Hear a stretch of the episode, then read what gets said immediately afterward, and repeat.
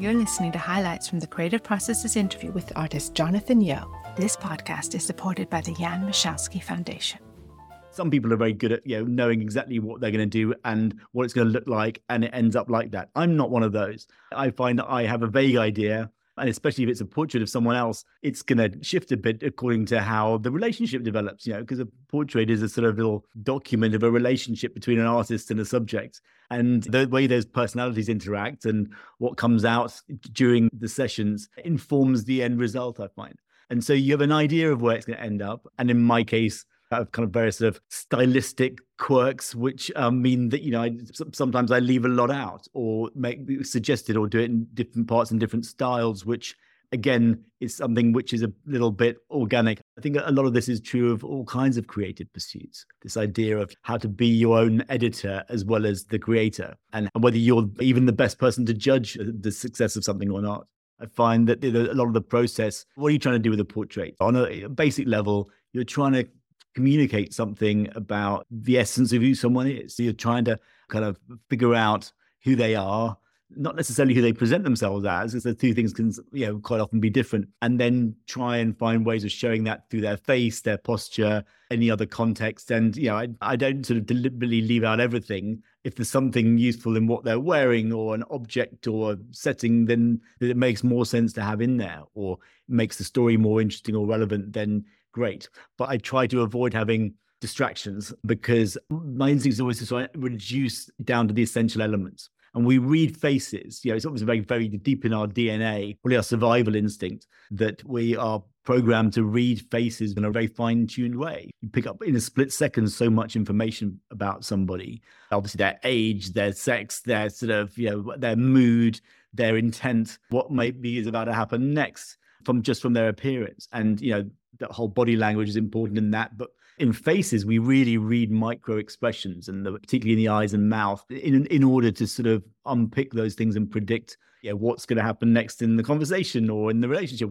Deep in us is this expectation that we are going to pick up all this information from the clues people are giving visually. And a lot of that comes from faces. I find people come and sit for me they're often quite you know self-conscious as you would be you're coming in to be scrutinized. And it's only after the sort of second or third time someone sits for you that you finally see them relax into it. And so you were trying to accelerate that point at which they're sort of relaxed and no longer wearing a mask.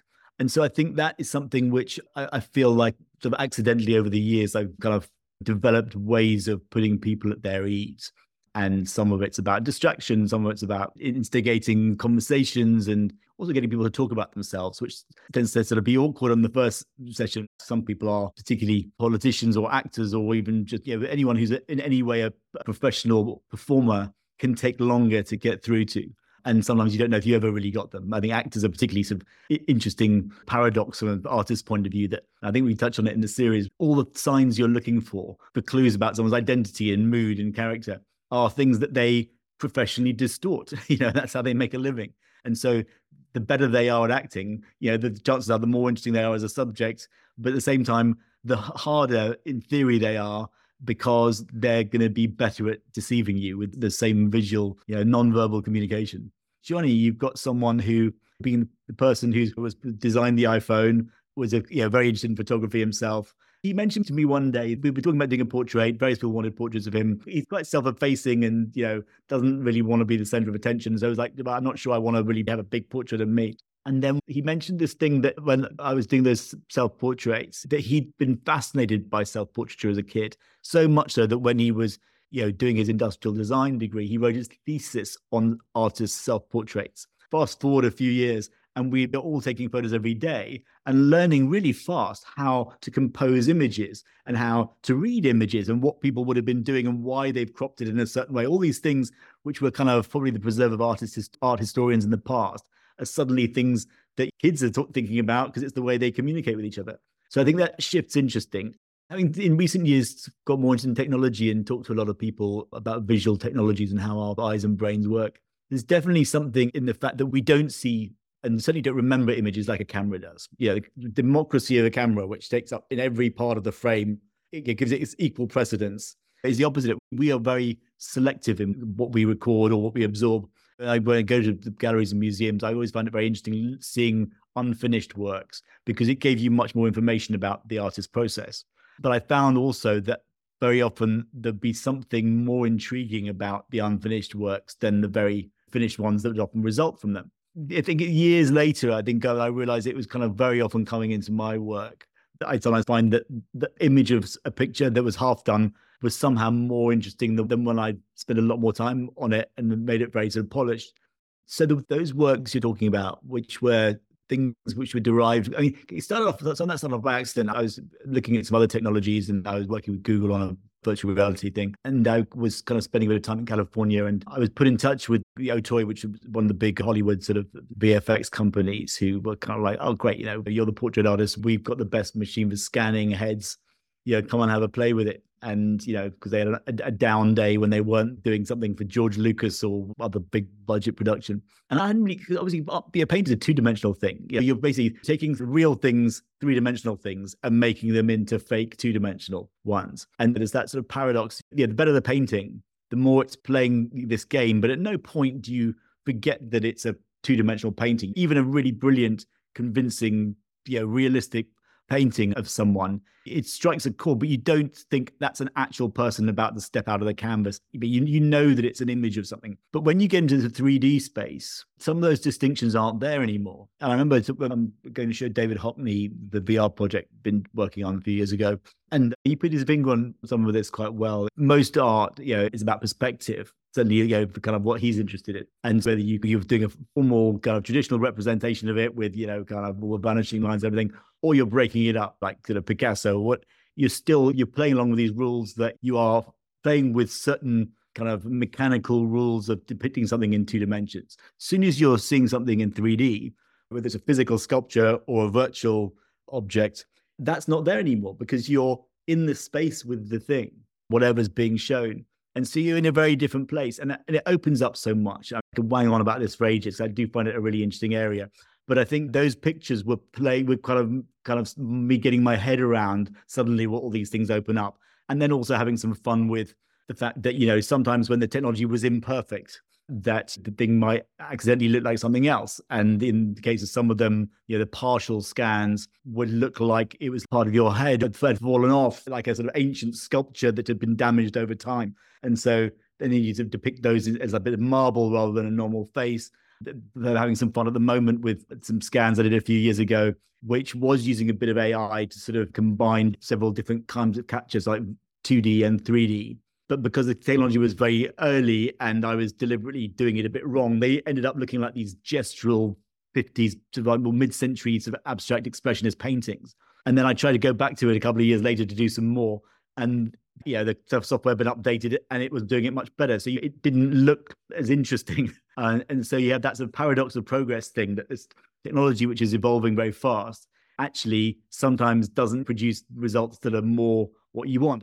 I don't know what it is, but I feel like the, the, idea of yeah, the kind of prioritization and not choosing what we absorb, but where our brain sort of unconsciously doing it for us is really interesting because I think there's an element that we might miss some things, but we certainly pick up the key elements very quickly and write those down and don't necessarily check all the books on the shelf or every leaf on the tree and all that sort of thing. I think this idea of actually sometimes leaving things out and not showing things like a camera shows them seems to strike a chord in a way too much detail actually makes it feel less real, at least to me. Going back to how I started, because I didn't set out to be a portrait painter, I partly doing that because I was quite good at drawing faces when I was a kid, and it was a way of you know making a living in my twenties, which otherwise I wouldn't be able to do. But I also was sort of like trying to learn from looking at other artists' work you have a different relationship with a portrait if you know something about the someone that's being portrayed already rather than seeing it cold as it were which is not to say that like portraits of you know unfamiliar faces especially historical ones are really interesting things but you, you have more to play with as an artist if the subject is recognizable because you can i mean apart from anything else you can either reaffirm or contradict people's preconceptions or what very often happens is what you expect, you know, especially if it's someone who's very well known who comes in and you haven't met them before. You know, sometimes people are exactly who you, you expect them to be. You know, the lovely sort of Jamie Oliver and you know all kinds of people who are exactly their public persona is a completely honest and transparent one.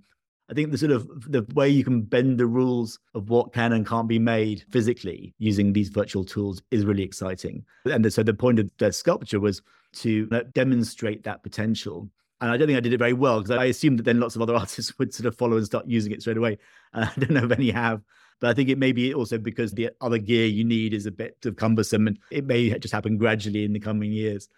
You mentioned this environmental stuff. I mean, I just spending a lot of time with David Attenborough. I've been doing a portrait of him, and I've got a lot of friends in that world. There's something weird about our psychology as humans that we almost all see that there's a massive problem and have known this for years, really, and yet you know think that it's okay not to be doing more about it and it's utterly baffling for people who are scientific minded like him that you know we're not not seeing a problem and dealing with it. And I think that's a slightly sort of darker aspect of the human psychology, but it's yeah, that's undoubtedly going to be the dominant one, you know, in the coming years. I'm actually quite optimistic about education. I mean, I've been sort of a bit negative about some aspects of technology, but I think the education potentially will get better. I think you'll be able to make you know, thinking about how I taught things at school and how reliant you were on whether you had a good or bad teacher for certain subjects, and that would completely dictate whether you wanted to, you know, kind of go into that area or not. Maybe I'm lucky that I had some bad teachers in other areas, and I quite like the art teacher. But I, I think the education is going to get much better for multiple reasons. I think you'll have tailored learning, you'll have much more interactive, in sort of involving experiences. I think there'll be more traffic between sort of technology and the arts, and I think we, you know, the tech world needs more creative-minded people and less literal people, but who have a bit of an understanding of how, how things work.